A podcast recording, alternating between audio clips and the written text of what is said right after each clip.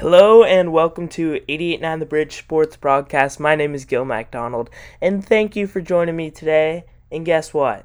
We've got some big football news today, starting with the Ravens and my guy, Lamar Jackson. And you're maybe like, why is he saying my guy? Well, that man showed up for me on my fantasy team. Maybe didn't win the playoff game, but I won getting the respect from my peers saying, man, Lamar Jackson still got it. Way to hold on to him. You know what? After watching that guy last night, he ran all over the field. He had cramps in the fourth quarter, went off the field because he was pretty much running a marathon in that game. Came back onto the field, delivered another, another touchdown after returning back onto the field. Just be mindful of that and won the game for their team. It was a late fourth quarter push. They needed Lamar. They called his name. He answered. Another one in there is Justin Tucker, the t- kicker on that team. He is once again another phenomenal player. This is why another phenomenal team. But after Lamar, Mark Andrews returning from that COVID list, they all bounced back, had a great game against the surprisingly good Browns. Really Baker Mayfield is starting to get it together. He's starting to target all of his receivers with Odell Beckham Jr. out. He is seeing the field better. He's making more aware plays, but playing one of the best defenses in the league with the Ravens. Kind of hard for him to have a fabulous game, right? Because, I mean, it's the best defense in the league almost, arguably. But he had a great game, kept a close game, 42 47. I mean, a lot of people didn't expect this close of a game. I mean, the Browns look like the better candidate, of course, but the Ravens just came out strong. Lamar Jackson showed what MVP Lamar looked like, and it was a great game overall. So that kind of sums up that game. Ravens went on takeover mode. They're looking really good, as well as the Browns. Two great teams right there, just a great scoring affair. But now let's talk about future quarterbacks. We know Lamar's in the league, but who isn't in the league yet? Trevor Lawrence. And why isn't he? Because he passed up playing on the Jets when they drafted him number one in the draft. And you know what? Smart choice by the kid. The Jets are horrendous. Last, last in points per game, last in I mean, throwing percentages. I mean, they're last in a lot of things on the board. And no wonder for a quarterback who's 31 and 1. The only game he has lost is in the college championship to LSU. I mean, this guy, of course, you want to stay in college. Who wouldn't want to? Who would want to go to the Jets who are, haven't even won a game yet? I mean, no clean game they've won. So, totally understandable by Trevor Lawrence, but we saw an interview on him in class, and really what it kind of painted out was that he said, I mean, there's a lot of factors deciding if he's going to stay in college because he has that option or go to the NFL. So he has both options, and they're both viable for him. But I think what that factor meant was if the Jets put me at number one, I'm I'm out of there. I'm I'm Gandhi. I'm I'm staying in college. I'm gonna keep that 31 and one record and risk being injured. Which you know what? I cannot agree more. I mean, great call by him. But now with football news, let's transition into a little bit of basketball news.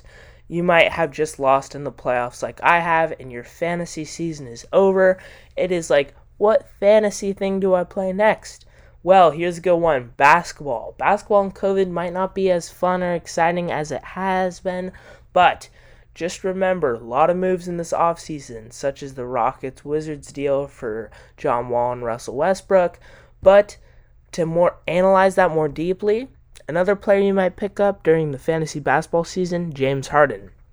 Another thing to remember, James Harden has the same kind of situation he's working with last year. But this time, it's a new player, new outlook for him. You're wondering, I sound like James Harden is the GM of the Rockets right now. And yes, because it is. James Harden has total control over the Rockets. The Rockets are so clingy to him, want him to stay. Of course, you want that super talent there, but he has gotten rid of just some of the names Dwight Howard, Chris Paul, one of the GMs or the coaches, I just forgot and then also Russell Westbrook as one of the newer ones. I mean, this guy wheels and deals to his own leisure. And of course, you always want to center around your superstar player, but this is getting to be almost too much. I mean, this guy shows up every single day, every single game, produces points, but when you're getting rid of constant players, GMs, making trades, making deals, you're always going to come out of the lower end on that because it's like a used car, right? People are like, where has this car been? I'm not getting him new. The trade, it's always going to end up for less than you got the recent trade for, as you saw in Russell Westbrook and John Wall's deal. Took a little extra on the Wizard side to get that to happen, but it did eventually happen, and probably for not as much as they really wanted. Some more news. That was your basketball news. Remember, just play play fantasy basketball. I know there's not much else, but it's going to be a good alternative to football fantasy. But let's get in some boxing news. Jake Paul calling out Conor McGregor, one of the best UFC fighters in history. Jake Paul, this YouTuber, thinks, oh yeah, I beat a basketball player, Nate Robinson. I, I knocked him out. Yes, you did smoke him up, uh, Jake, but it's different when you're talking about a professional, one of the best, arguably ever, UFC fighters ever. And I know boxing is a little bit different of a realm, but if that dude knocks out guys with his fist, he's going to knock out guys with his fist in boxing.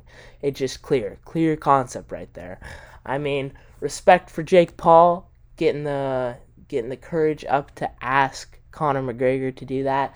But, and I mean, Conor McGregor, you'd be scared after seeing him smoke Nate Robinson. But also, if you lose to Jake Paul, there's there's nothing for Jake Paul to lose besides a couple of teeth. But besides that, Jake Paul had a lot of courage to say that. Have to respect him for it.